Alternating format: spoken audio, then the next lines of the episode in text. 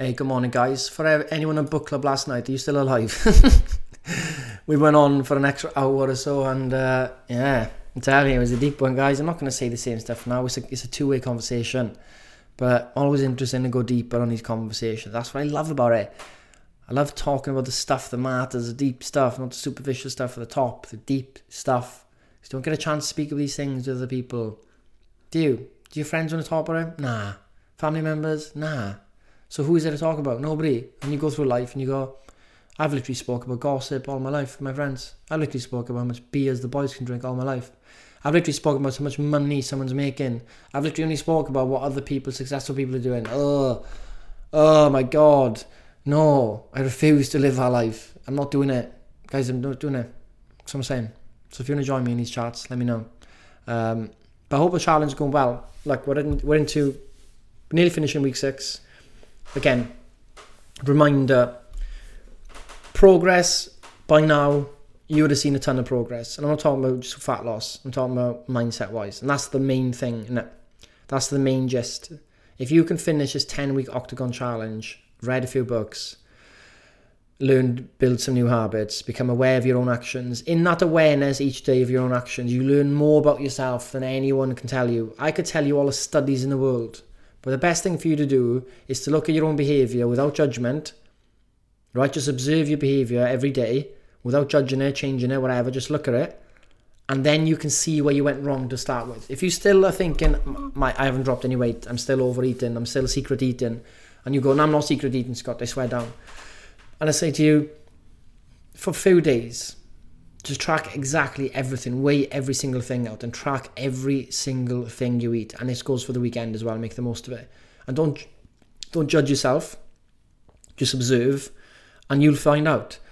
You'll see the fact, because we're always trying to think that as this, but in the observe uh, in the observing of the days and your behaviour, you see the fact of where you go wrong in terms of the the intakes, the calories, and you then be able to make changes. So remember that if you feel like you're straying away Take it back to the basics. I will track today and I'll be 100% honest. And in that honesty, I'm not going to hate myself, judge myself, condemn myself. I'm just going to see it, accept it, and I'll know what to do next. It's as simple as that. Okay, it is as simple as that. In our little 14 day challenge with macros, I ask people to, and I want you all to do it today as well, is with your macros, right? I want you today to eat your favourite snack today and fit it into your macros, whether that's a Galaxy bar, dairy milk, if it's an Oreo sandwich ice cream or a Mars ice cream or a Welsh cake, whatever it is, eat it today, put in your macros, and don't judge it. Don't hate yourself for it. Just let it go. Eat it and let it go. That's it. Right?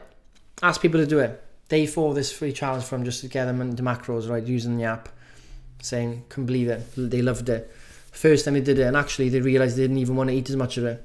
Isn't that isn't that interesting? When we when we put things off list, restricted, we want what we can't have, and then we keep wanting to have what we can't have. But when we can have anything, when we can have anything, the pull from those restricted things disappears, doesn't it? Right? So we need to see that. We need to unlock ourselves from this jail we created ourselves in. You know, in Portugal, they decriminalised drugs. You know, drug problems went went were way down. People going to jail for drug drug um, for drug stuff went down from forty to fifteen percent. Massive change, you know. And I think there's a lot to be said about just complete openness, complete, you know, do whatever you want. And then in that awareness, stillness, and you can do anything you want, you then actually do what you really want to be doing, as opposed to being pulled by these desires you don't want to have. You know, that thing about mimetic desire. We want what other people want, right? We want what we can't have. And when we just live our lives based off desires being created by other people or just like false thoughts and stuff, we're in for a world of pain, aren't we? We're in for a big world of pain. I don't think it's uh, it's a, it's a, it's a good way to live. So in that front, that's the task for you guys today is to just like eat your favorite snack and just track it in your macros and go back to basics, guys. Just make sure we're focusing on basics. It's deload week if you're on track time wise, but go for a walk, eight steps in. Yeah? Read the book, Stoicism book. You know?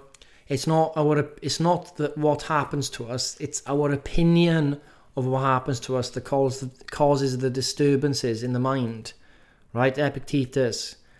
That's what triggered the the the, the RGEB, REBT and cognitive behavioral therapy, all this stuff from that observation 2,000 years ago. And how true is it? We not want to accept it.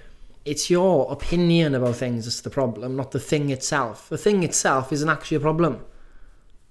You know, the number on the scales isn't a problem in itself. It's the story and thought you have and the opinion of that number is a problem. Being, you know, you might say, for example, you might feel you're overweight now. Being overweight right now isn't exactly a problem, right? But your opinion of it is the problem. You think that it's the worst thing ever to happen is bad, but actually look at it, well, it's how it is. The, the world is built around convenience and stuff, and it's no wonder a lot of people are over consuming calories. That's fine. It's fine.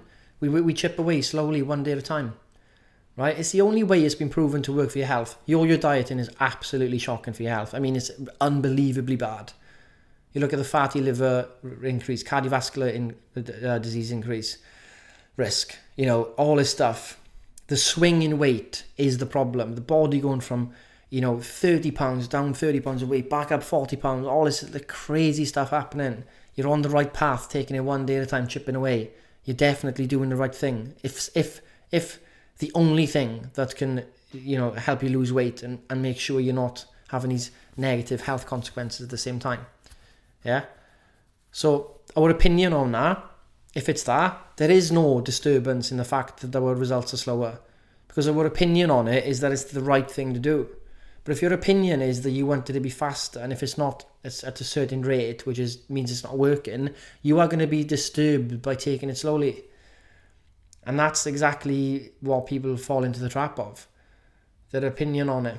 Um, I think that's the most freeing thing about Stoicism. It's like, look, what can I control? My voluntary actions. That's absolutely it. That's the only thing I can control.